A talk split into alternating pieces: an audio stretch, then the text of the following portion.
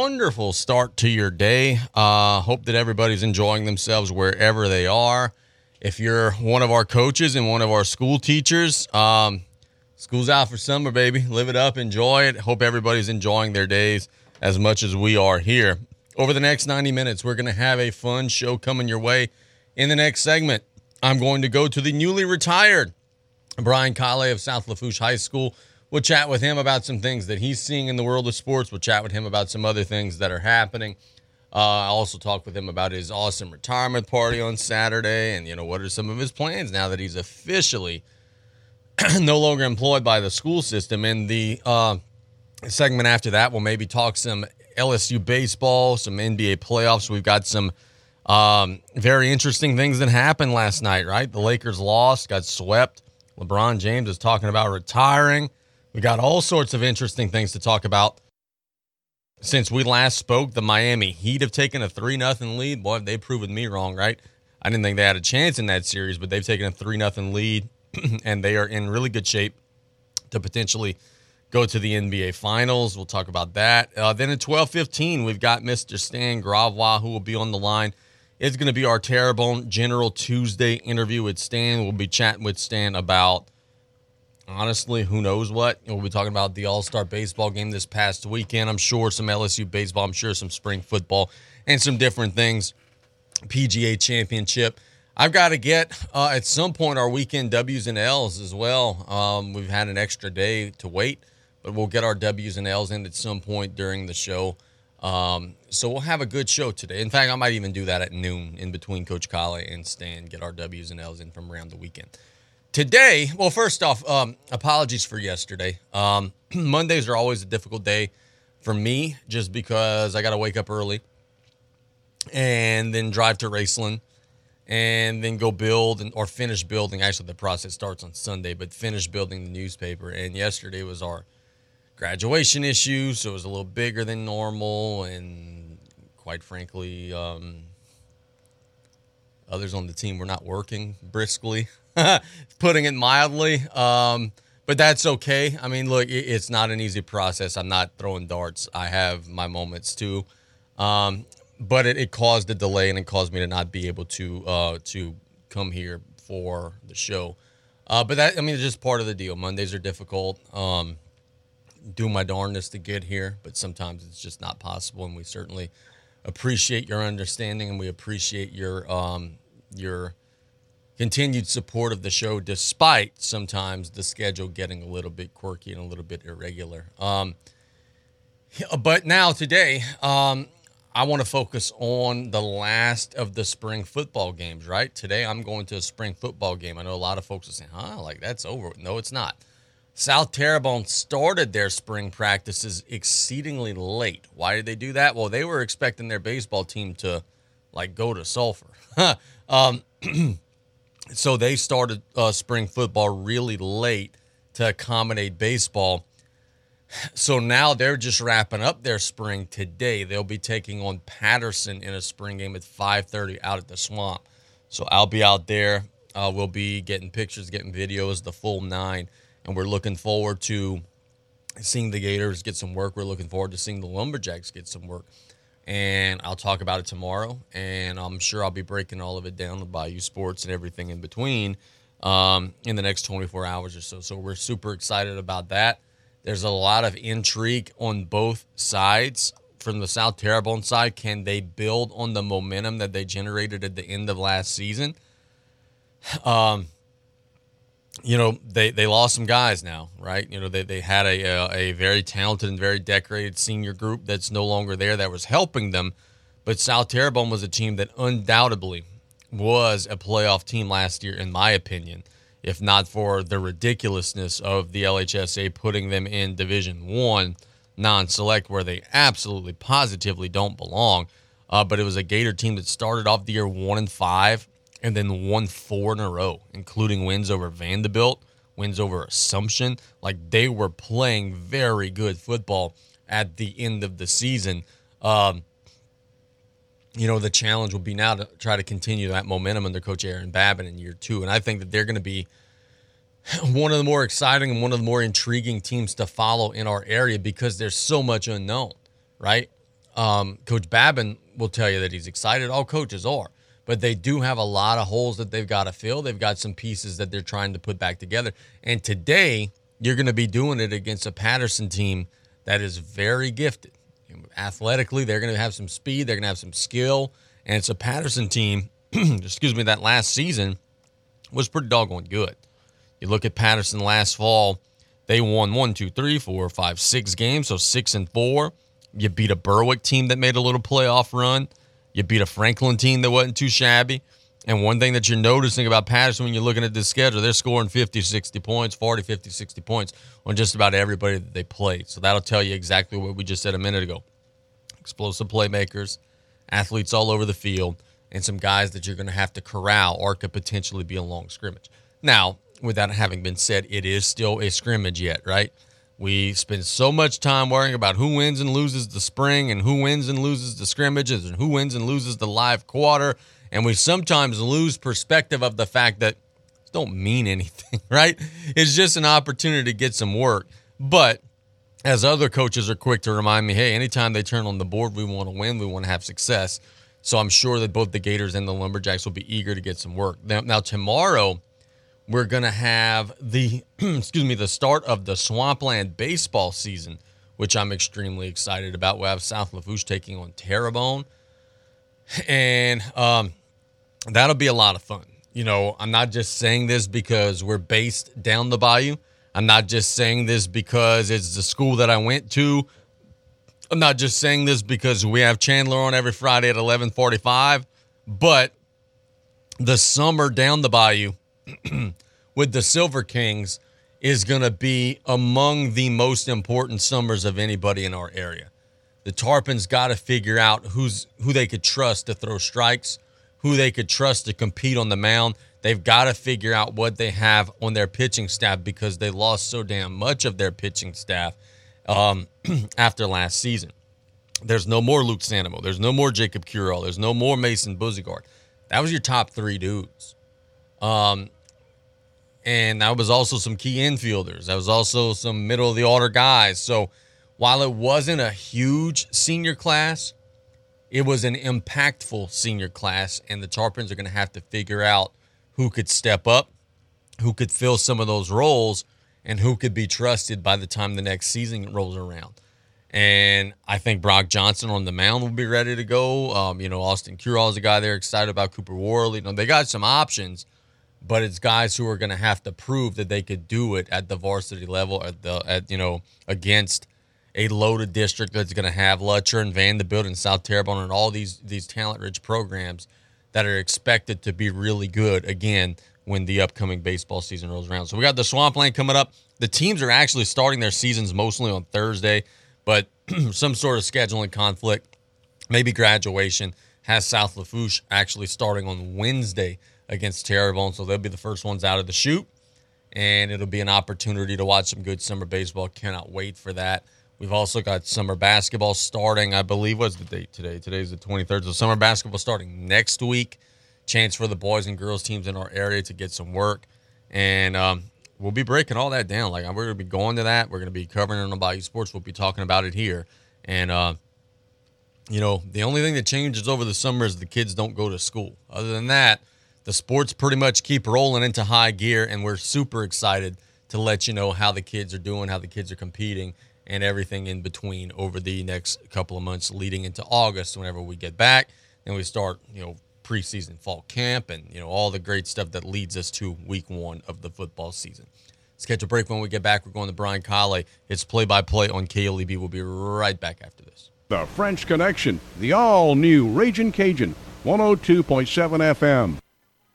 Celebrating 75 years in business. Danos has been setting the standard for generations. How about becoming a part of something bigger and join the team? We're currently hiring for welders, fitters, and blaster painters to work at our fabrication yard in Larose. You can apply now at www.danos.com or call us at 1 833 GO DANOS. Great jobs, great people. That's Danos. Gulf South Homes has a new building. Come check out our new offices and parts store. We have moved to the left side of our property. See, Ida threw us a curveball, but our new offices are a home run. We sell all things for your mobile home parts needs. And of course, we can still sell you the new home of your dreams. Remember, we are still working with the Restore Louisiana grant program as well. Come and see us at 1986 Highway 182 in Houma or give us a call 985 876 0222. Energize your business with Bayou Black Electric Supply in Houma.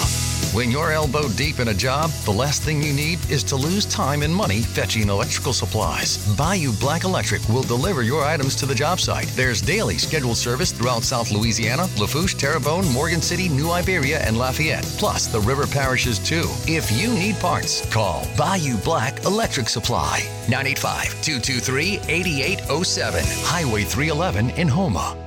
Pesky mosquitoes, gnats, and all kinds of South Louisiana bugs taking over your yard? Have no fear, Buzz Off is here to save your summer. Buzz Off is the only locally owned pest control company focusing on your outdoor living space. They use 100% organic ingredients, safe to all humans and pets. Check us out on Facebook or book your appointment today at buzzoffnow.com. Need our skeeter beaters now? Call 985-333-8989 today to take your lawn back. Buzz Off Mosquito Control. Safe, effective, guaranteed.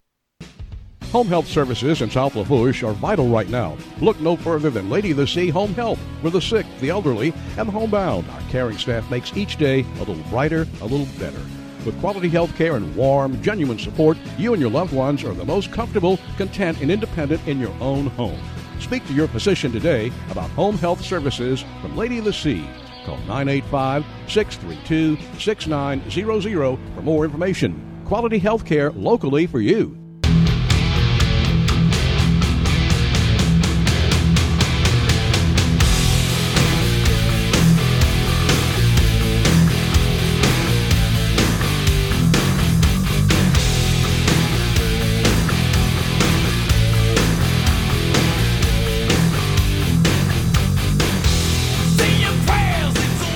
You know, probably a an adequate choice of intro music here is Enter Sandman, which is the song of the longtime closer of the New York Yankees, Mariano Rivera. And we're going to our closer right now, Coach Brian Callais, who just wrapped up his teaching career. Coach, we wanted to have you on yesterday, which was actually your last official day.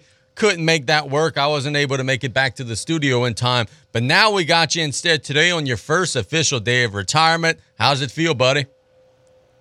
Uh, a little strange, but it feels good. Had a, a great day yesterday, and uh, at school, and when I got home, received uh, a lot of text messages from uh, you know former players and colleagues, and just wishing me well in retirement. So it was a, a good day. Wonderful. I'm happy that you were able to uh, have that experience. And look, Saturday, man, I'm sure that was a special day too. You know, you're able to have a little celebration, get together with some of your old coaching buddies and some of your old colleagues, and you know, we did two hours of radio, and the the folks that I spoke to all had great things to say. And then I'm sure you saw some other people along the way. That must have been a really special time as well. Um, being able to to rub elbows one more time with some guys that you've done battle with in years past. Yeah, look, a very, very, very special day. I can't thank my wife enough for putting all that together. When you got you, you talking to your your coaching staff that you currently were coaching with, and had guys like Ron Briscoe, Paul Pierce, Joey Gietros, Tommy Gisclair showed up, and it was uh, just a great day, great afternoon, and we just sat and talked for a good while. And uh, we're looking forward to getting again, uh, getting together again real soon. It was just a, a little bit too long that we all got together, but yeah, it was a, a great day for sure. So I know I've asked you about this really throughout the last year, and I'm going to ask you again because it's it's always interesting to hear your thoughts and your perspectives. I had Coach Paul Pierce on Saturday, and I asked him, I said, Coach, you're a little older now, but do you miss it? And he told me, Casey, every day, said, you know, hey, I'm 73, but if I could still coach a team, I would. I would love nothing more than to get back out there on the sidelines and coach again. So that's a guy that's a little older than you, experiencing those things many years after retirement. You know you're going to miss it, man. How do you channel that? Uh, that's a great question. You know, I, I miss it getting out of basketball this past year, it, it was tough. You know, I, I did I missed it a lot, and um, with the athletic department side. I'm to miss being around the kids and the coaches and all that, and, and doing all that paperwork. It's something I love to do. Uh, staying involved within the games and stuff, and it, it's to be tough. And uh, I'm just to take it a day at a time and see. And being with the radio, that's to help a lot. Still staying involved in the game, uh, still getting the, the coaches the game plans and stuff that what they're going to want to do on Friday night, so we can bring uh, the people a good broadcast is going to is to help out a lot. Yes, sir. Yeah, super excited to hear about some of those things. Um, man, uh, today I'm actually going to a spring football game, South Terrebonne and Patterson. And I was mentioning in the first segment of the show, I'm super anxious to see what South Terrebonne has. They were a team that started off so slow last year, one and five, were struggling, couldn't get any wins. But then they ended the year strong. They won four straight. They beat Vanderbilt. They beat Assumption. They were playing as well as anybody at the end of the year. They lost a lot of guys, but it is year two of what I think is a really good coaching coach, Aaron Babin. They're playing Patterson today at 5:30, and I'm really looking forward to getting my my opportunity to put my eyes on the Gators. Listen, South Terrebonne, years years back, they had it's a, their system in place with Coach uh, Curlin, their program, and they were always well prepared, and those guys play hard. At the beginning of the year, it may have taken those guys a while to get adjusted.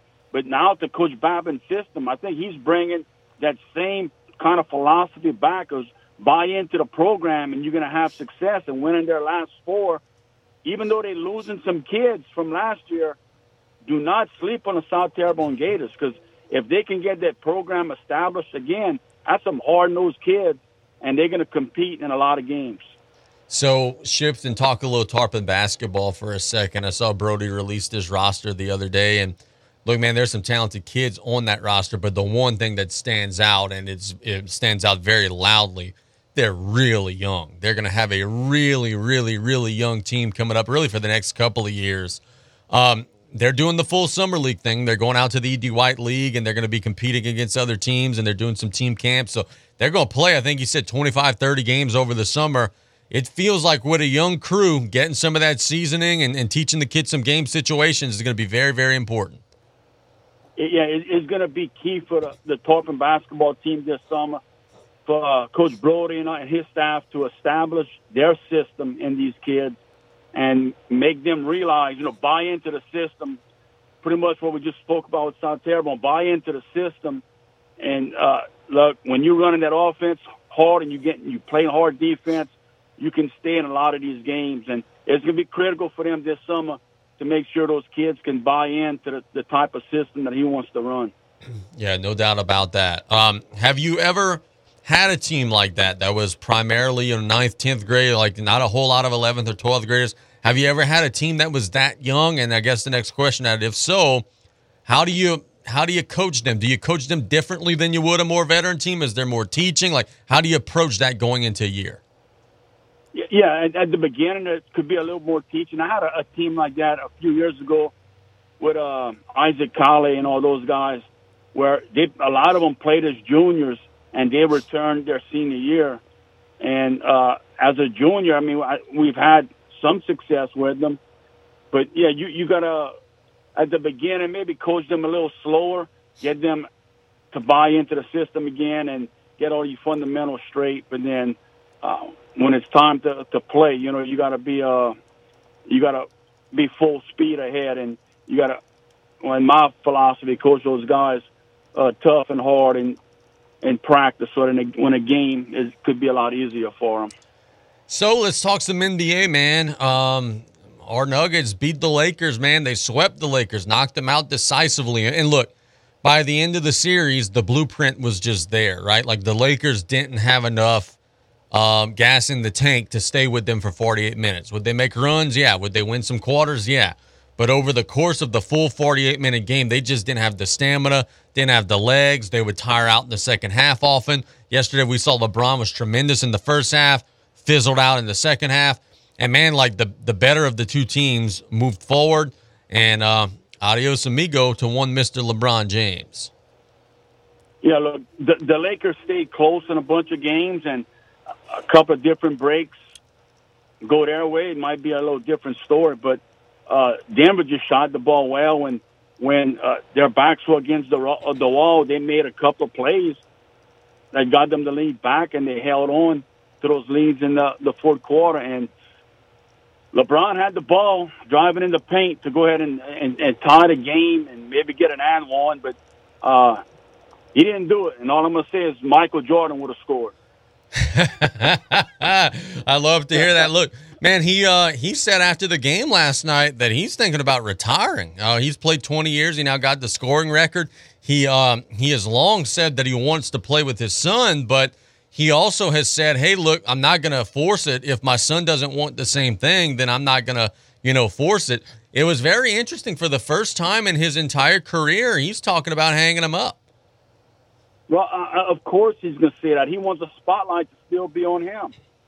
I, I really I can care less if he's uh, he's going to play or not right now. And I mean, I know these reporters are going to do their job and have to ask that question, but uh, look, he just he wants us, and everybody's talking about LeBron, LeBron today. Talk about what the Nuggets did, and let's talk about what uh, Boston is not going to do tonight. Yeah, let's talk about what Boston's not going to do tonight because, man, I got to tell you, I'm shocked by how this series has gone. I thought Boston had more talent. I thought Boston, you know, had uh, better players. I thought that, you know, they would be able to take advantage of some of the, the lack of depth that Miami has. But Miami just plays the right way, man. Look, when it's time for Jimmy Butler to take over, the role players kind of step aside, they get out the way. But when you throw some junk at Jimmy Butler and try to get the ball out of his hands, those role players are awesome snipers. They're going to make threes, they're going to bury you, they're going to hurt you. Miami's a team that plays the right way. They don't have the most talent in the NBA, but they're all bought in they all compete and they all fight hard. And man, they're beating the, the snot out of Boston. And in the last game, frankly, it looked like Boston kind of quit a little bit.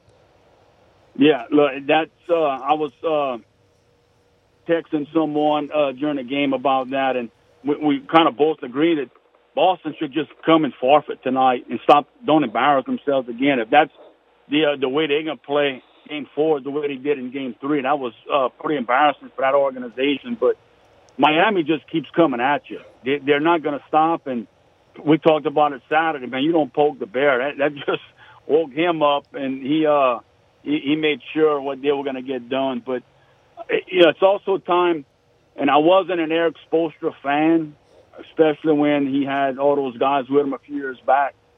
But it's time people start talking about him as one of the the better coaches in the league because he is, and he does it quietly. He doesn't really need the spotlight on him. He does it quietly. He has his teams prepared, and it's showing in, in these playoff series right now that they are a, a well coached team they all bought in, and they're going to be a, a, tough uh, a tough out.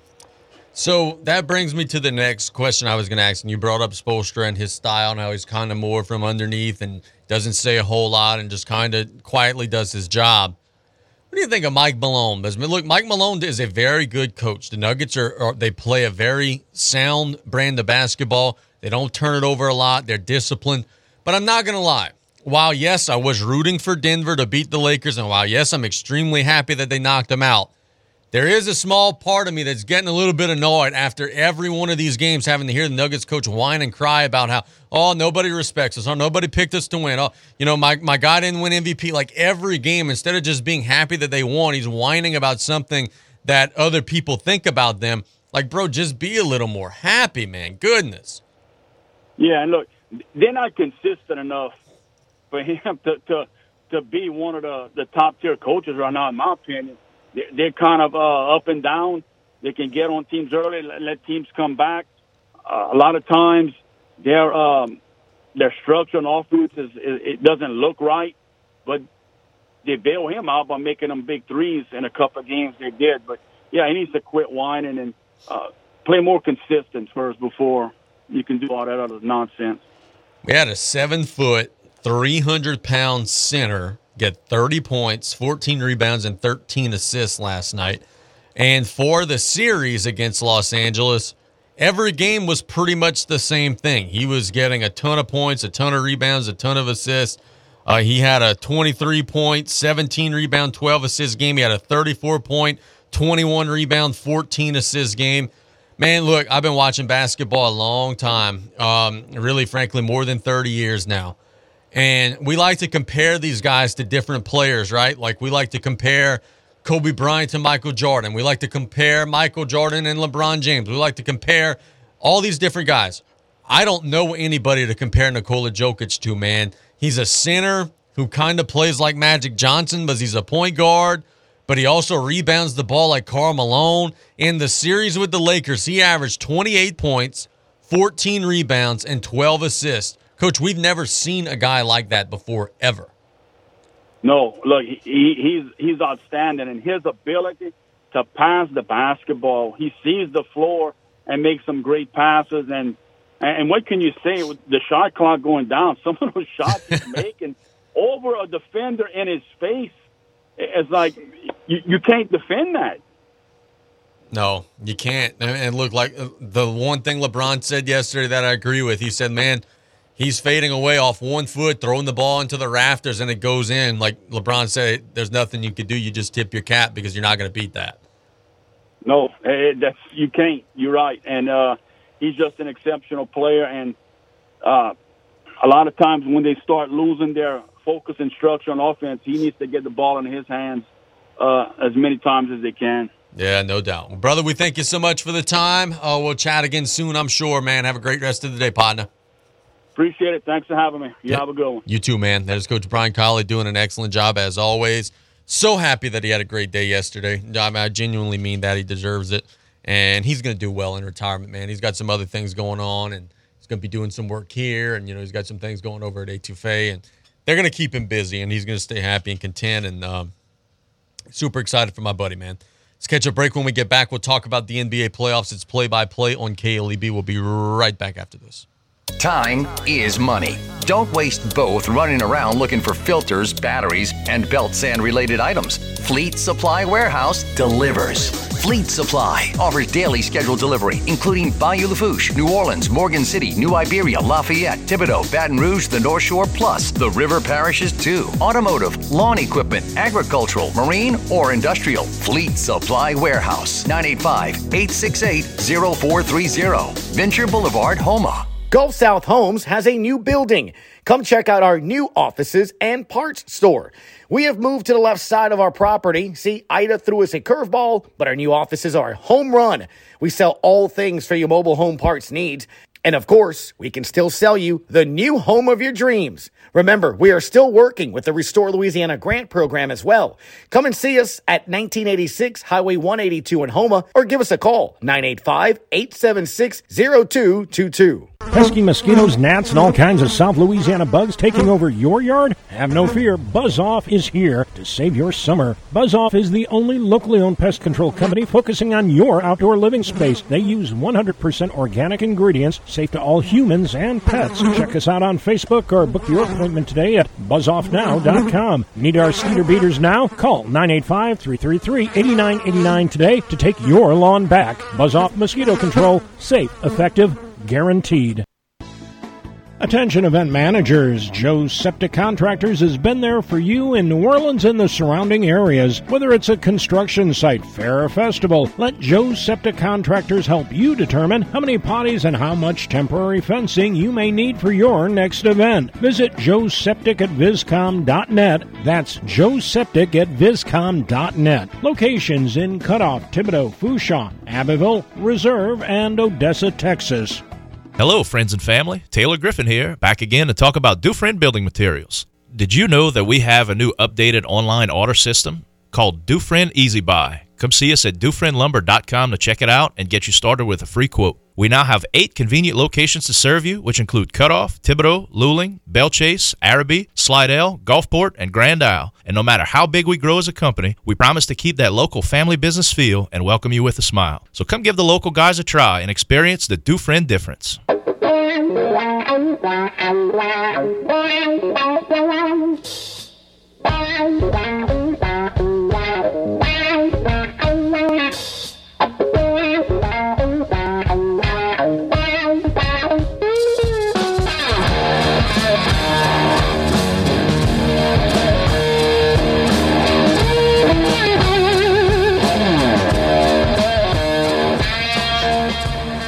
Welcome back to play by play here on KLEB. We have one series down. We have one series to go um, in the NBA's Final Four. Three teams remain. The Nuggets are going to represent the Western Conference in the NBA Finals.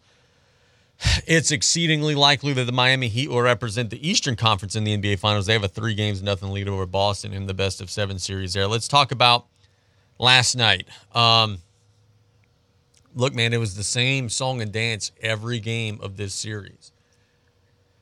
Except for game one, where the Lakers made a run late and kind of emptied their gas tank. Every game the rest of this series was the same song and dance. The Lakers would play hard, they would compete, they would battle, they would start off strong. Then in the middle to late stages of the game, they didn't have enough legs to finish it off. The Nuggets had more stamina. The Nuggets had more staying power. And even though they were playing fewer players and have possibly less depth, the Nuggets were able to outlast the Lakers and move on. One thing that is worth noting there are two types of players in the NBA that you want. You want the elitist of the elite superstar players, the guys who perform, the guys who are incredibly difficult to guard, and the guys who use their stature and status as being incredibly difficult to guard to make their teammates better. You need guys like that. LeBron James is a guy like that. Nikola Jokic is a guy like that. Denver's got that guy, Nikola Jokic. He attracts all the defensive attention and he makes everybody around them better with the assist and the passing and the rebounding and all the different things that he does. He makes everybody else better. You need that to win a championship in the NBA. But perhaps more important than that number one lead alpha, you need guys who are elite shot makers and elite role players, championship level role players. And the Nuggets have some of the best role players in the entire NBA. Bruce Brown is a winning basketball player. Be it flying into the lane and securing offensive rebounds, being be it slashing from the wing to the paint to make a layup off of a cut, be it being an excellent defender, Bruce Brown is a winning championship level basketball player. Jeff Green, though he only played 10 minutes last night and was getting a little older, is a championship level winning basketball player. He's long, he could block shots, he can make open corner threes. He doesn't demand, and that's the thing, same thing with Bruce Brown. Jeff Green's the same. He doesn't demand the ball. He doesn't need to get 15, 20 shots. See, that's what Boston's problem is, right? Boston has a lot of depth. They have a lot of dudes, but they have a lot of what I call quota dudes, right? Marcus Smart needs to shoot 13, 14 times, or he's just going to not play hard. He's not going to compete. Brogdon needs to shoot 10, 12 times, or he's going to stop competing on defense. Boston has quota guys. They have dudes that that yeah, they could potentially be really good role players, but they also got some dudes that have to have the ball or else they're just zoning out. Derrick White has to get 10, 12 shots. Marcus Smart has to shoot it. Payton Pritchard, when he's in the game, he shoots the ball every single time he touches it. So they've got a lot of those guys, and I think that it hurts them. But Denver has a lot of those same level and same skill role players who play without expectation. In the NBA, to win at the highest level, you need star power. There's no doubt about that. I'm not going to lie to you. I'm not going to insult your intelligence. I'm not going to say that you can win without stars. That's the reason why these teams or these general managers try to make super teams because you need stars. You need the guy that when the defense is perfect could just fade away off one foot and make a three pointer with the shot clock up against him, like Jokic did a couple of times in this series. You need that. You need those 10 to 12 stolen points in a game to give yourself that chance.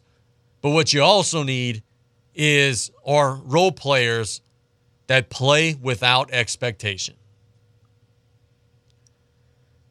Some games they might be open in the corner and may need to shoot seven three pointers.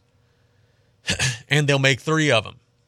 Some games they might not touch the ball the entire game, but they may need to You know, cut off a guy in transition and take a charge, sacrifice their body. Some games they may need to dive on the floor, get a floor burn, create a jump ball. Some games they may need to get an offensive rebound. They may need to, on a switch, defend a point guard, even though they're six nine. The Nuggets have a lot of those guys. Boston doesn't have any of those guys. Miami has a lot of those guys. The Lakers have a few, but not enough. And that's the difference in what we're seeing right now. We're seeing teams with star power, but it's the role players that are powering these things through. Now, for the Lakers, it becomes a very uncertain offseason. LeBron James is talking about retiring. Do I think he's actually going to retire? I don't. He could still play. Last night he had 40 points, 10 rebounds, 9 assists. He still played a very high level. Do I think he maybe tries to finagle in a, decelerated schedule from the Lakers where it's just agreed that he's never going to play on back to backs? He's going to play 55 games a year instead of 82. I could maybe see that. Give a little more downtime in the schedule. But look, LeBron wants to be a dad. LeBron wants to go and watch Bronny play at USC. If USC's playing a road game at Colorado or at Stanford, LeBron don't want to be at the Laker game. LeBron wants to be watching his boy play. And I have mixed feelings on that because on one hand, it's like, man, your presence there is going to put such a pressure and such a strain on Bronny, like just let him be. But on the flip side to that, like if it were my kid, I'd want to watch him play too. So I respect his desire to be a strong presence in his son's life. I can't disrespect that. But his priorities have obviously shifted. And no longer, now that he's gotten the scoring record and different things, no longer is he 1000% all in with the Lakers. So if he does leave, what happens?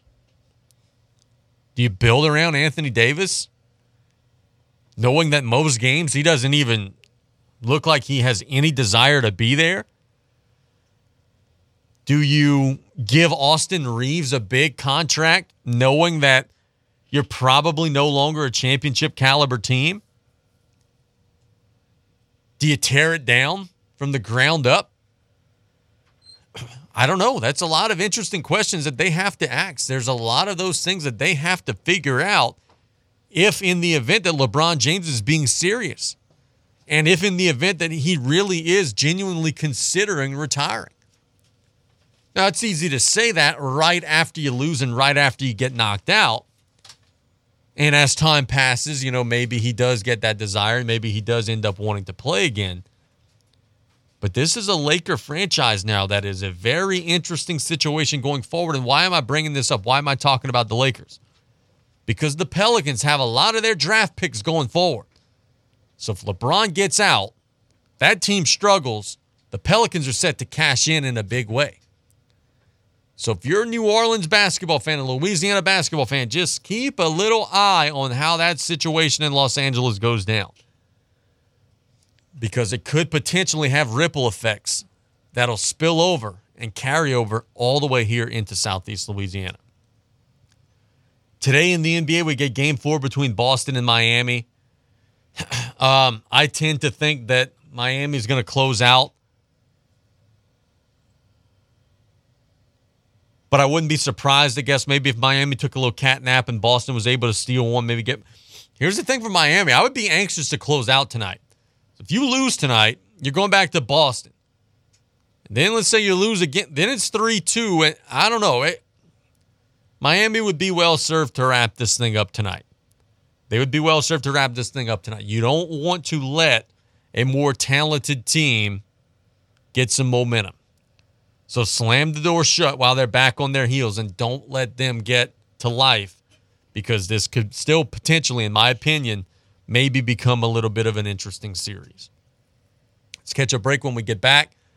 We're going to Stan. Uh, Stan will be chatting with us about the All Star baseball game and some different things uh, that we're seeing. We'll talk some LSU baseball and some other things that are happening around the sports world, PGA Championship, and more. It's play by play on KLEB. We'll be right back after this. Calvin Braxton Ford is your brand new car dealer in Lockport, Louisiana. They cannot wait for you to stop in and take a look at their big town inventory and small town prices. Schedule your test drive today and let one of their trained sales staff help you every step of the way. Their skilled management team ensures that you'll have a phenomenal experience, whether it be sales, service, parts, or financing. Ford, the number one brand in America. Stop by today at Calvin Braxton Ford, 5878 Highway 1 in Lockport. State Bank and Trust Company has provided Cajun banking served just the way you like it for now 70 years. State Bank offers a wide variety of modern conveniences without having to sacrifice that personal touch that we all know and love. So stop by today and get a taste of Cajun banking and be met by a smiling, familiar face who loves our area as much as you do. That State Bank and Trust Company still standing strong after 70 years of loyal service to our community. We are the soldiers of the Louisiana Army National Guard. We are your neighbors. We are your sons and daughters. While we serve part time, we are learning valuable life and job skills.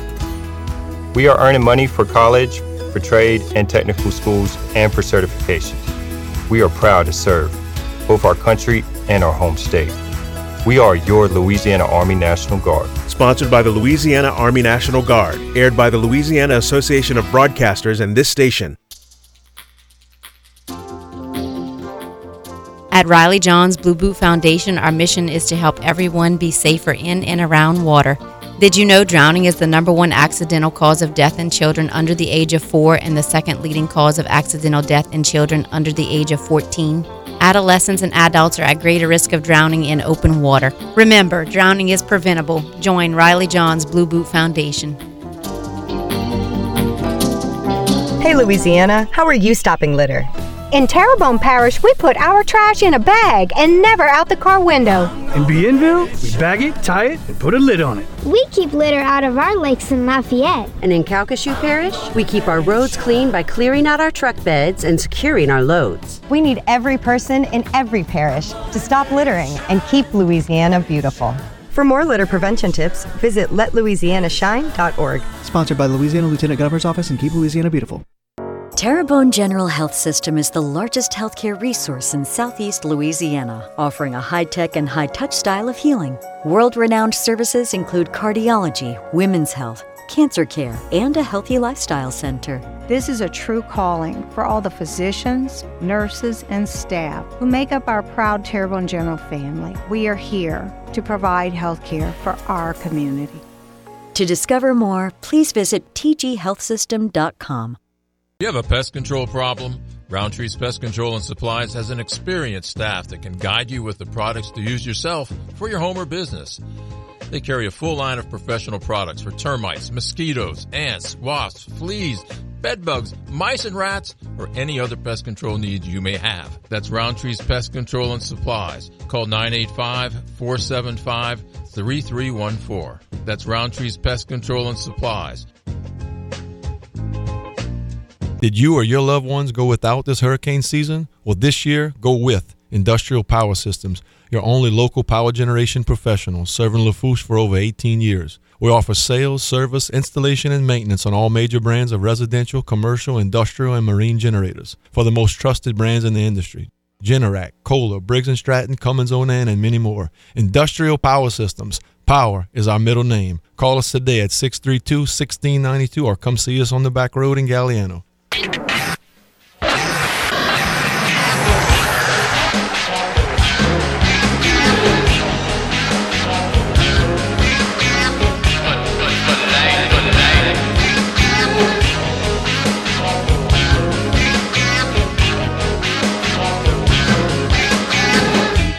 Welcome back to Play by Play here on KLEB. It's Tuesday. It's a little north of 1215. So that means it's time for our Terrebonne General Tuesday interview with Mr. Stan Gravois, who's on the line now. Stan, good afternoon, buddy. How we doing today? Doing well, doing well. Actually working on a Tarpon logo, man. My good friend down there, uh, Dave McCormick, wants to fire up his linebackers, and he wants to go out this summer and get them a little shirt that might be an incentive type thing. So we're trying to trying to do something to motivate the kids. Hey, that's that's exciting. And look, man, uh, you know, Coach McCormick is doing a good job down there, man. They're, uh, they're those guys are competing. They're fresh off of a scrimmage against HL Bourgeois that kind of ebbed and flowed. You know, the the Bourgeois Braves had the better of them early, and then the Tarpons battled back. And one of the things that Dave told me, and we kind of talked about this Saturday, he said, "Hey, man, uh, I like these guys. You know, the, these guys are willing to compete. They're willing to fight, and you know, maybe you're young, maybe you're not the fastest or the strongest, but if you got that competitive edge, you could do a lot of good things. You know that." No, he's only had great things to say about his situation there. He's enjoying himself. Uh, the only like little caveat I would throw in there is, is you and I always talk about how the two schools, South Terrebonne and South Lafourche, are a lot alike with Bayou communities, and he's kind of shed some light that they're not quite as close as I thought maybe they were in some avenues, which is nothing, you know, negative towards either school. Just some little things that some little misconceptions that you have perceptions that he's starting to find out a little bit, but he is thoroughly enjoying himself there at South Lafourche High School. Absolutely. Look, let's uh, let's lead off here talking about the All Star baseball game. It was a great Saturday afternoon. It was hot, but there were some breaks. The sun would sneak behind the clouds every once in a while give us a little relief. And the biggest relief that we got is that the kids played a clean and very competitive baseball game, which only lasted about an hour and 50 minutes. We got through the seven innings. The pitchers threw strikes. Um, the the fielders didn't make errors. Everybody looked sharp and crisp. And I left Saturday thinking, man, I don't know what Stan and them did this year, but boy, it really worked out. That was a fun afternoon for baseball. Well, the name of the game is throwing strikes. I don't care what level you're playing at, and that's what happened that day. Even if you got some kids who hit the ball hard, you don't have enough kids that can hit the ball hard consecutively. Baseball is made to fail 70% of the time. Yep. That being the case, if you throw strikes and the other team fails 70% of the time, you're always going to give yourself a chance to win, and that's sort of what happened. The other take is is that, and you mentioned it, the pitching was good, but the pitching was not only that they could throw strikes; it was sort of crafty pitching. You you certainly understand after the game is over why Ed White did what they did this year. You know, I, and I'll start from the bottom, kind of in reverse order. You know, they have a kid they throw out there, Owen Thibodeau, who's not one of their first four guys, right? And when he's throwing, I'm going, well, wait a minute, man. what, what is Fagu going to look like? What is uh, Gobert going to look like? Heck, next year, what is Weimer going to look like when you see this kind of kid throwing? So you get it. You get why they won a state championship. And the other thing was is we had some all-star type plays defensively. We haven't had that very much where kids made some spectacular plays, I thought, you know, uh usually we see the norm. You know, you get the routine play. Heck, sometimes we don't even get the routine plays because the kids are a little rusty. But but we got we got I think about the best we could get in an All Star game. It was a lot of fun. I, you know, it's not that we wanted it to go quickly, but we did want it to flow, and this game had flow. So yeah, we're really excited. And again, Casey, 15 years in a row, we didn't have to worry about the weather, so that's always a good thing. Yes, sir. No doubt about that. Look, man, um, I want to give you, you know, an attaboy, obviously, and, you know, the hospital, and you guys do such an amazing job. And, you know, you guys uh, get a lot, a ton of credit for that. There are people that are always thanking me, oh, you know, thanks for coming out and, and shooting the game or whatever. That's my job, man. I don't deserve any credit for that. I want you to give some attaboys to the people that were on site that day that didn't have to be there but chose to be there. Your little crew in the press box there. They work hard every day. I want you to shout them out. Some of the volunteers, because there were a lot of people that were just doing this because, hey, they wanted to support the kids. And to me, that's why our community is awesome. So shout some of those folks out. Absolutely. I'm glad you're giving me this opportunity to do it. So I would start by saying we were happy to have Bernie Claymont, who is a vice president here at Terrebonne General, who came out there just to help out giving out the bags out there were uh, Mike Fake along with Brett Shessa, who is now our director. A lot of people know that I kind of took a liaison role at the hospital. Brett is moving up into that director's role, and he does a lot. And he's an athletic trainer, so he was qu- quite busy. Uh, excuse me, Peyton Bledsoe, athletic trainer for Terrebonne General, was there taking care of both teams. And in the press box, my guys, right? So we started doing this in 2009, and two guys have been there every single year, and that is Steve Barber and Francis Labat, both retired coaches now, who just decided to come out and give a hand. They were track coaches at the time, and said, "We're going to go help on that Saturday." Of course, Steve had a son, Mike Barber, who was playing in it that first year. So they have been there every year. And then along comes Wade Chasson. A lot of people in the Thibodaux area know Wade. Wade is just a, a great guy, and he has become our official scorekeeper for the game on a yearly basis. Bobby Arsenal came in and did the uh, sort of the play-by-play because in an All-Star game, it's a little different. You can you can kind of say some things maybe on the PA system that you don't do in a normal high school game. So we appreciate him. And then we had what's called Team Terrebonne. Team Terrebonne is a Terrebonne General volunteer organization group. We employ about 1,500 employees here at Terrebonne General, and you can sign up to be a Team Terrebonne volunteer in your community. And basically, they go out to community events and help in any way they can. I can't name all of them because we had about 11 of them there that day on Saturday. But they worked the concession stand. They were golfers. They would run around. They worked the gate coming in because we did charge five dollars to the general public just to play for pay for officials.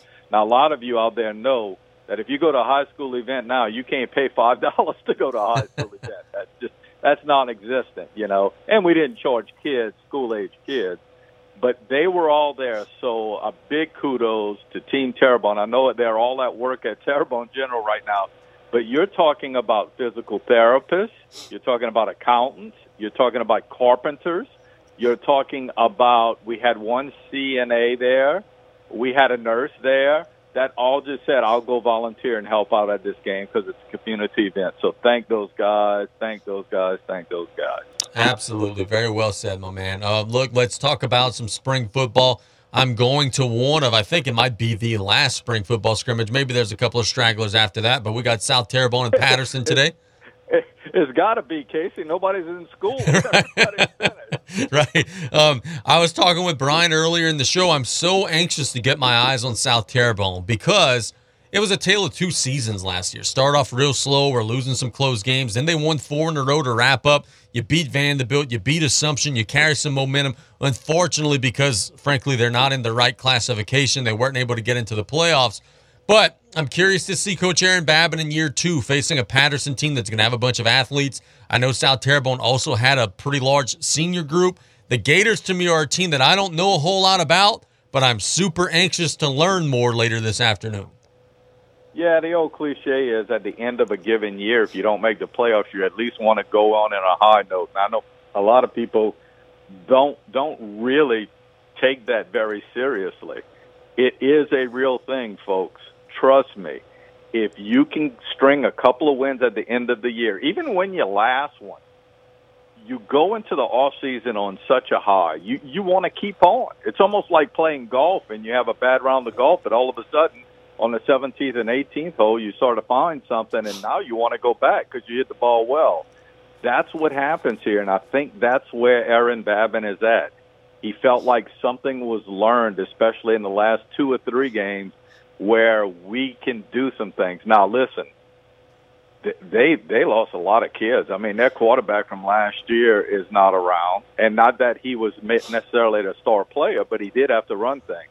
And then you have Javon Ricks, who a lot of people would tell you is probably 75% of their offense. He's not around anymore. He's going to play somewhere in Kentucky. So that all being said, it's not going to be easy. But boy, got to tell you, Aaron Babin and Richard Curlin, I think, will get the same thing out of the kids at South Terrebonne and in two completely different ways. They are polar opposites of each other. Richard Curlin is one of the most laid back guys you'll ever meet. Just a good guy, but he has a presence, and kids kind of flock to that presence. Aaron Babin on the other side is much more intense, much more. This is football, and we're going to do what it takes to win these games. And people flock to him because of that. So I think it's kind of weird. You're going to get the same sort of result, I think, from South Terrebonne kids who have always had the moniker like before a game or, or the MO that, look, how is this team going to win a high school football game? And then the game starts and they have, you know, a bunch of little termites biting at your leg. that's, that's sort of, I think, what Aaron brings back to it. Now, uh, listen, when, when the schedule came out of how people were playing in the spring, I, I don't know that I ever remember a spring game being played in the 20s. You know, like May 20, whatever today is, the third or whatever. So that was a little odd to me, especially since a lot of schools are just out now. You know, heck, South Terrebonne's out of school. I didn't realize kids could go back and play like this. But that all being said, they're doing it, and I know the kids enjoy so much more playing a spring football game than beating up on themselves. So, uh, you know, good for them. LSU has found out their conference tournament opponent. It will be South Carolina, who's got a 9 0 victory over Georgia today out at Hoover. LSU played South Carolina earlier in the season, and they split two games. The third game was not able to be played because of inclement weather out in South Carolina. Um, watched the Gamecocks a lot this year. They kind of mirror LSU. They don't pitch it all that well, although they did get a shutout today. But boy, can they hit! They hit a bunch of home runs, hit a bunch of doubles. Could maybe be a day where the scoreboard operator is going to be working hard tomorrow as LSU takes on South Carolina at 9:30 tomorrow. Yeah, I watched a little bit of that game actually. In the corner of my screen, I did a little, you know, picture in picture type thing and watched a little bit. And South Carolina looked good this morning, man. They hit the ball really well. I think that Georgia thought they had a couple of guys they could throw against them that would kind of keep them at bay, but it wasn't even much of a contest. Yeah, South Carolina kind of scares me. They were hurt a lot in the second half of the SEC schedule. Now they're starting to get a few of those guys back, although they don't have anybody back. Listen, uh, basically what happens with LSU tomorrow, I think, is who's on the mound. You know, and, and do you know, by the way, who's on the mound for LSU? Because I do not. I, I I'm Jay- kind of lost. On. Jay Johnson said yesterday he knows who's on the mound, but they haven't made it public. So I, I yeah, we don't know yet. Well, uh, obviously, you know, if you're talking about Skenes being on the mound, it's a totally different ball game. I'm not sure they would come back with him on a Wednesday, you know, after last week. So I, I doubt that it would be him. And everybody else, quite honestly, I'd love to, you know, kind of mess around and skirt around the question, but the, but the fact is, is if it's not Skenes, I don't, I don't know what happens. I, you know, Floyd has given me a little confidence, a little bit to believe in lately, but uh, I, you know, it's just a situation again where if the pitching comes through and they get some hits, but uh, South Carolina's a good ball club. This is this is the third game of that you know series they had with South Carolina, basically, right? Yep. Do, do you pay much stock to the SEC tournament? I know Paul Mainieri used to pretty heavily. They would go and try to win it, and, and they did win it several times. And his rationale was, hey, you know, we're going to try to build a little momentum, you know, get some some some uh, some spunk going into the NCAA tournament. Skip Bertman was the polar opposite. He, I don't care about that thing. I want to make sure we're rested and we're ready and we got our pitching lined up for the NCAA tournament. How do you feel? I'm kind of in between, right? Like I would love to see LSU go out and find some pitching depth. It's a big park in Hoover. You know, you could throw strikes, dare the guys to hit home runs. It's going to be hard to do out there. But on the flip side to that, you know, hey, if it's a short outing and you're still a national seed and you know you got everything set up for next week, eh, I could see it both ways.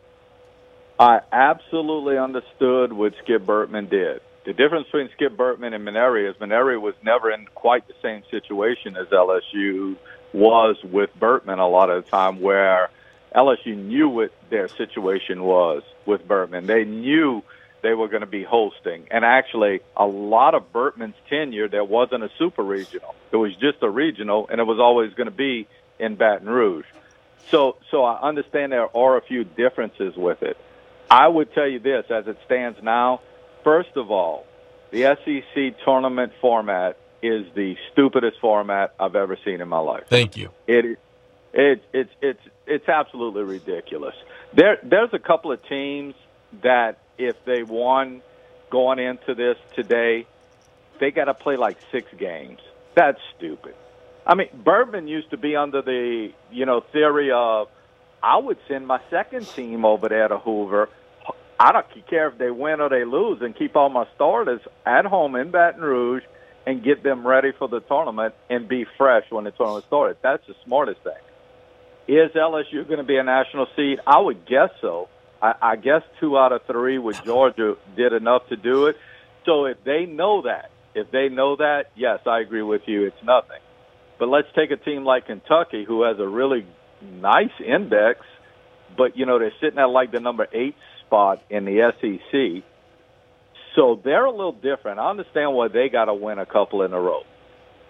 So back to your question. Now that I said all of that, trying to make a circle around, I would say I think LSU is a national seed, and it makes no difference at all tomorrow. I probably wouldn't even pitch Skenes in this whole thing because this doesn't mean one thing, not one thing. As a matter of fact, the team that should be the proudest right now and say, you know what, let's go on the regular season merits is Arkansas, who won it all. I am disappointed that LSU didn't win that last game against Georgia. That that that bothers me because they would have been your regular season champ, and now this thing would have really meant nothing whatsoever. But all that being said, I think they're a, I think they're going to be a national seed, and so what? Yeah, I tend to agree. Look, the Southland Conference tournament obviously is completely the opposite situation, right? Where you're playing and you have to win the tournament to make the NCAA tournament. And Stan, I got to tell you, I look at this thing and I don't have a clue how this is going to go down because the last team in, Corpus Christi and McNeese and those teams out there, are just three games out of being the first place team. Everybody's the same. Everybody's 13 and 11, 14 and 10, 12. Like everybody's got about the same record. If you go look at the head to head matchups, they've all played competitive with one another. They beat up on one another. Stan, it's just a bunch of coin flips, man. Whoever's the hottest, whoever plays the best is going to be the team that wins it. I wish there was some sort of big old advantage for Nicholls being the number one seed, but there's really not. I agree 100%. As a matter of fact, I'm a little scared of this one Whereas in the SEC, I don't think anybody gets a great draw. You know, you don't know how teams in the SEC are going to play related to, you know, who's going to be there. I mean, South Carolina could be great, maybe win this thing. Who knows? From the Southland Conference standpoint, the team that always scared me was McNeese. Then you compound that by McNeese is playing at their own park. Those kids are sleeping in their own bed every night. They're not there kind of cooped up in a tournament situation. And then you compound that with heck, all they got to do is beat you know Texas A&M Corpus Christi today. I say all they got to do. They both finished league at 12 and 12, so it's not going to be easy. I, I just McNeese scares me. I guess that's the way to put it. I think McNeese, yeah, it's almost like you said, a bat of an eye. McNeese could have been your conference, you know, regular season champion too. And remember, Nicholls didn't play McNeese in conference play. They did play him in some midweek games, and McNeese came out on top. So, yeah, that part of it really scares me for Nicholls. And unfortunately, the only way you get into a regional is if you win that tournament. Uh, but you know what? I kind of like, and you and I had heard this at the All Star baseball game, because Nicholls had already, you know, sealed the deal and won the conference regular season championship on Friday, Coach Silva just kind of said, "Let's go out Saturday and have fun."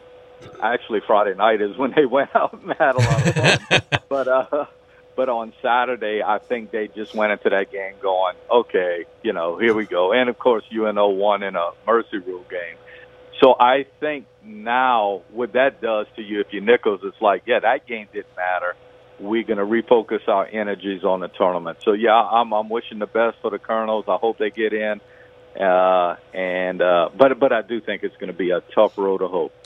One more thing that can maybe scare you about McNeese, and I don't know what their pitching plans are. I don't know if the kid's going to throw today or if they're going to, you know, if he's too short rest. But they also have the Southland Conference Pitcher of the Year in Grant Rogers. When they pop him in there, whenever they choose to do so, that gives them a decisive advantage, man. You're right. I think McNeese is a very scary foe.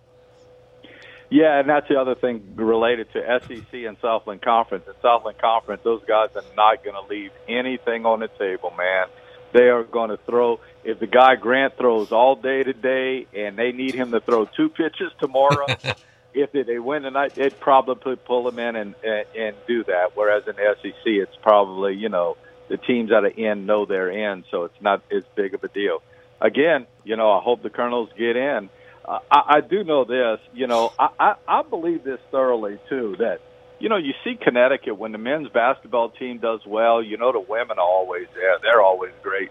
Some things sort of go together. I don't know if people realize how good McNeese's softball program is. Oh yeah. As a, as a matter of fact, they lost a game the other day, which I can't imagine a harder way to ever lose a game, except if you talk to Mike Barber in a in a semifinal game that he, I mean, state championship game he played last year or year before last now.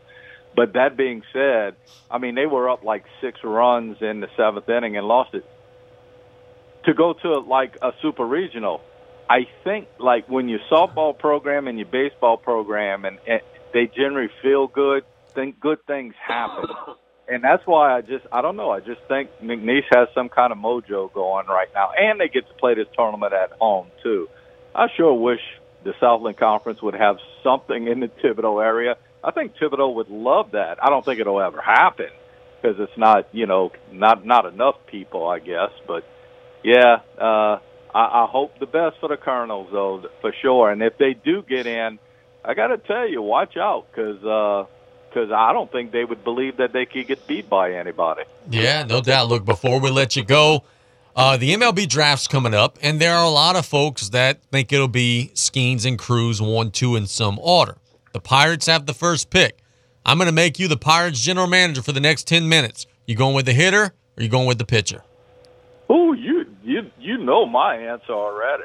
I'm all about the pitching. I would take pitching, and if you have three Paul Skenes on your team, which I realize is really hard to do on the collegiate level, but if you had three Paul Skenes, you could put a couple of bags of cement out there defensively and still win the game. right. I mean, you know what I'm saying? I would take Skenes in a heartbeat. In a heartbeat.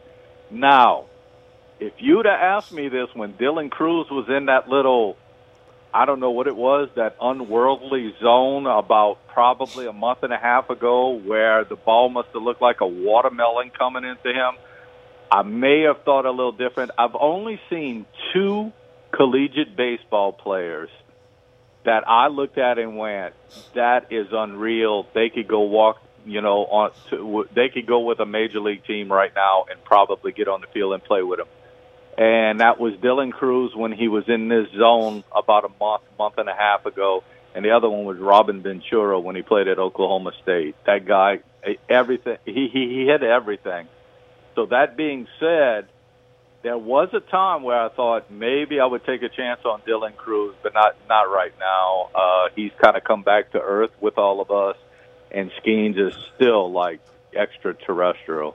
So now let me ask you this. Let's assume Tommy White were draft eligible and you were on the clock and you had Crews and White both on the board. Would you go Crews or White? But look, Crews is a much better fielder, but White hits for the power and gap to gap and bat speed, and those are all the things. Look, MLB's become a three outcome sport walk, strikeout, home run. Do you go with the big slugger or do you go with the more well rounded 5 2 player? Boy, you got me on that one. I, you know what? I, I would go back and forth so many times. I don't know what my final decision. Because right now, and you know, I've talked to you all year long. I'm so impressed with White. I his bat speed is something I haven't seen. The way he can hit a ball to right field, and then the next time he comes up, nobody's going to be able to play a shift to, on him. You know, Dylan Crews, I guess you still kind of can, although he can hit it all over the place too. That's a great question. I honestly don't know. I, I don't know, and I hate for that to be a cop out. I guess maybe Dylan Crews because of the defensive, you know, part of it, and even the base running. You know, he's faster than Tommy White and things like that. But boy, uh, I'd hate to lose both of them. I'd make a trade up so that I could get them one too.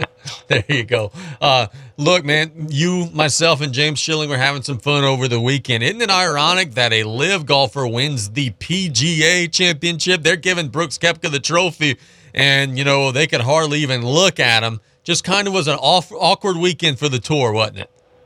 Yeah, my wife made that comment. She said, "So wait a minute, LIV is like the opposite of PGA." I said, "Yes." She said, "But this is a PGA event."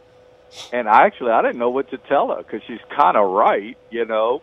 And I was like, I was like, you know, if he wins the Masters, I get it. It's not a PGA event. If he wins the U.S. Open, it's not necessarily a PGA event or the British Open. But the PGA event is a PGA event in my mind. So I thought, I guess if you're a LIV guy and you're going to win one, that's the one. Uh, I, I got to tell you, and you know, in my text, I I sort of wanted a LIV guy to do well. What didn't necessarily have to be Koepka, but I do think he's probably the best player in the world right now, or at least in the top three. And I just wanted us to be able to talk about things like this this week. That it's okay if you went play somewhere else. I think between Koepka and the guy, and I'm sorry I can't remember his name, the the the, the club pro who did so well in the thing, it made people go, okay, you don't have to be on the PGA tour to have success.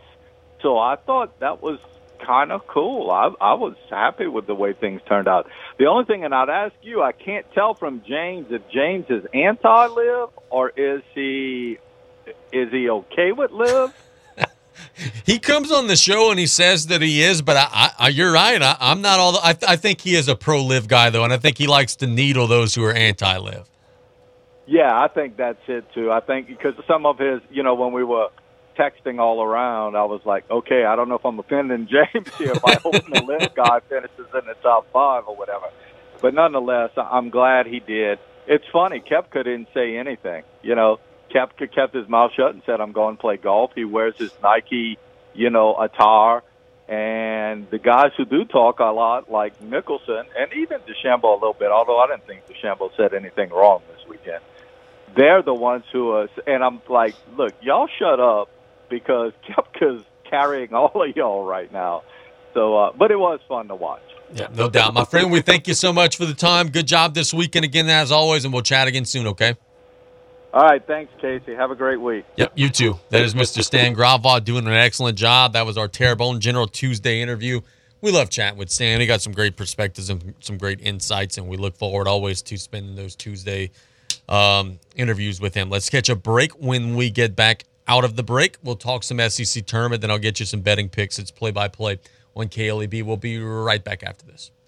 What's up? This is Casey Gisclair, and this is why I choose State Bank for all my banking needs. State Bank is a local bank, which means you get a taste of home when you walk through the doors. The bank's motto is Cajun Banking, served just the way you like it, and that's for a reason because you're always greeted by a real banker who provides smiling service. But State Bank also has the latest banking technologies, which means you get the best without having to sacrifice that personal touch that we all love. So go visit them today at one of their many locations. They're proud bankers serving a proud community, resilient bankers serving a resilient community. At State Bank now 70 years strong.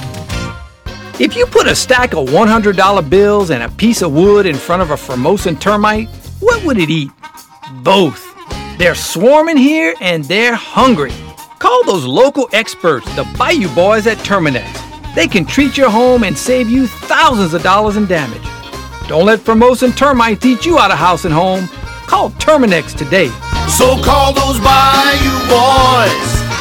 They'll get you, get you Terminix tough. If you're a Medicaid member, changes are coming that could cause you to lose benefits.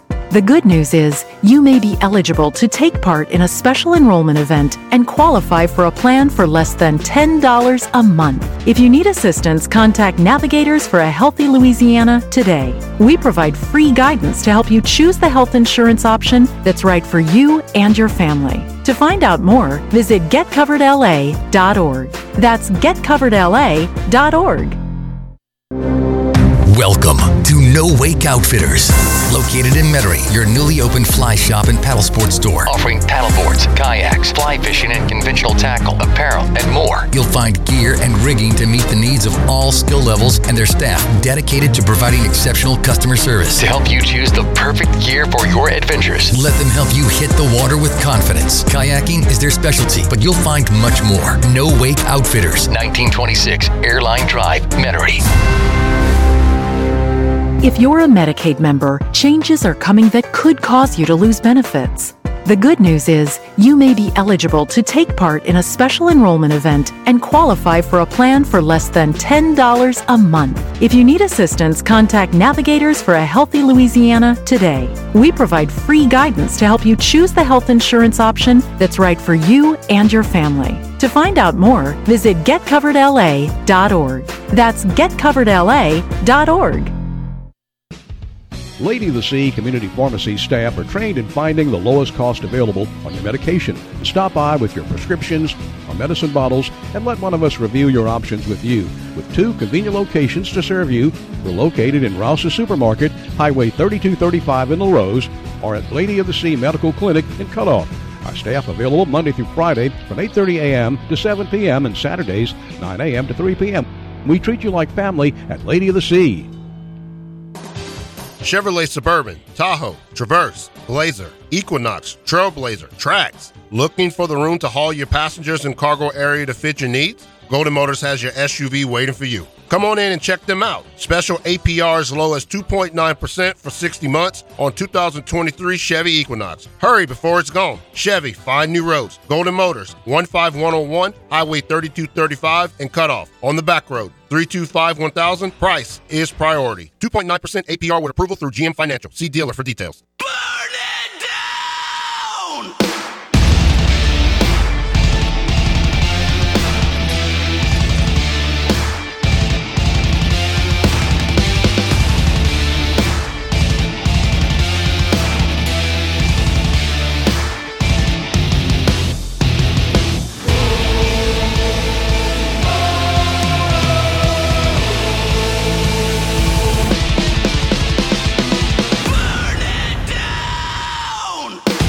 Welcome back to Play by Play here on KLEB. Hope you guys are enjoying your day. I've got one more short segment with you today, and then we'll put a pin in this one and get out of here. Um, Stan and I talked a little bit about the PGA Championship in the last segment of the show. Brooks Koepka wins, and I was look. I'm not afraid to say this. If it offends somebody, frankly, I don't care. Um, I was rooting for the LIV golfers because I think the LIV golfers are treated unfairly, right? I think they're treated extremely unfairly. Every time they're hitting a shot, you got smartasses like Jim Nantz saying, "Oh, well, you know, he played well last week. I don't know if anybody was able to see it, but you know, just making fun of the LIV ra- um, television ratings." You got idiots in the stands who are booing Bryson DeChambeau and Brooks Koepka and Dustin Johnson. You got golf media who are so quick to make judgments. You're all hypocrites. Every one of you that says these things about LIV is a hypocrite. Because unless if you live like a pilgrim and live off of the land and don't own any technology, don't own any name brand anything, unless if that's the way that you live, you're supporting dirty Saudi money. Go look at the origins of Apple and Nike, Microsoft. Do you think that all of those companies that you buy from and that you invest in, you think it's all American made? You think it's all the cleanest money? Come on, man. Nike owns sweatshops, man. Those making your shoes? Child slaves are making your shoes. But it's, it's okay for you to indulge, right? It's okay for you to have stuff, but it's not okay for someone else to maybe get things that benefit their life in a way that maybe isn't all that desirable, right? Know what you call that? A hypocrite. I would be the first one to tell you right now if there were a Saudi based sports entertainment company that was in Southeast Louisiana that said, hey, we want to promote local athletics, Gisclair, we want you to be the face of our brand. We'll pay you five times more than what you're making right now if you come aboard. Bye, boo. I'm gone. And it's the same for everybody else. If you're sitting at your desk right now working for an oil and gas company, and a competitor who does a similar line of work that could use your skills and your services came in and offered you three, four times the amount of money that you make now, but the country of origin of the company isn't necessarily the friendliest, guess what? You wouldn't care because you wouldn't see a country flag. You would see, I could feed my wife and my kids, my husband and my kids. I could feed my family better We could afford to go on that vacation. We could pay off our house note. We could take care of ourselves. So to sit here and vilify these men who have gone to the LIV Golf Tour, vilify these men for taking the money that was offered to them at a schedule that requires them to work less in work conditions that are more favorable because by all accounts LIV takes care of the caddies better first class flights and everything for everybody involved so you work less you get more money and your work conditions are better. You're supposed to not accept that because of her her her america? A break that's a joke. The question we should be asking is not why did these guys go to LIV? The question we should be asking is why is the PGA Tour, which makes hundreds of millions of dollars in profits, giving it to old white men in suits instead of taking care of their players? Why aren't they giving the same travel accommodations to players? Why aren't they giving the same accommodations to caddies? They got the money, they got the resources to do it. Why aren't they doing it? Because they didn't feel like they had to because no one else was doing it. Now someone else is in town and they're running you out. Once LIV starts to earn world golf points, which it's ridiculous that they don't have them now. But once the LIV players start to earn world golf points, which will allow them to improve their world ranking by playing on that tour, which makes you to qualify for major championships and different things like that. Once that happens, it's over. it's over at that point. They're going to start poaching players left and right, and they're going to become the elite tour in the world. More so than what, frankly, they already are.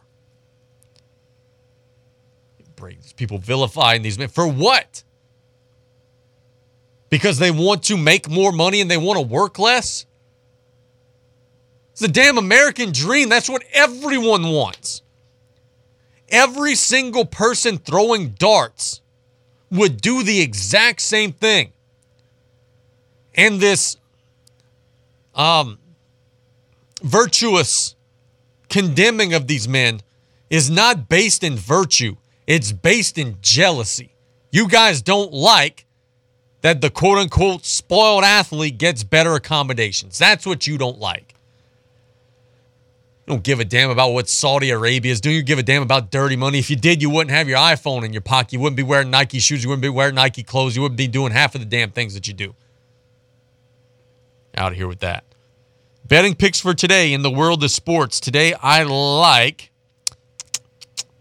I like the Cardinals minus 148 money line over the Reds. Today, I like over eight and a half runs for the Blue Jays and the Rays. with Sonny Gray on the mound, I like the Twins minus 158 money line over the Giants. I like the Astros minus 130 over the Brewers. And that'll wrap up our MLB. and our NBA today, I like over 216 and a half for Boston and Miami. Miami's getting whatever shot they want right now in this series. Boston has shown no interest in competing defensively. Um, let's see. I like give me give me Tatum. I think Tatum's going to play well today. Over 28 for for Tatum. Three pointers, nothing I like there. Rebound. Actually, you know what? There is something I like for three pointers. Like Jimmy Butler over one three pointer. He's currently sitting at a half of a three. I think he's going to make one today. I think he's going to make a couple today. Uh, I'll give you one rebound and then we'll wrap up. I like, um, let's go with that one there. I like Horford over five and a half rebounds. Let's wrap up today's show. It was a good one. I want to thank Stan Gravois for his time. I want to thank Coach Brian Callais for his time tomorrow. We'll try to get the turtle, try to get uh, some different things accomplished. You've been listening to play by play on KLEB. Sorry we couldn't get to the W's and L's. Just couldn't fit it in, man. Just couldn't fit it in. Uh, have a wonderful rest of the day. God bless you guys. We'll be back same time tomorrow. You're listening to KLEB, 1600 AM and K274DE, 102.7 FM, Golden Meadow.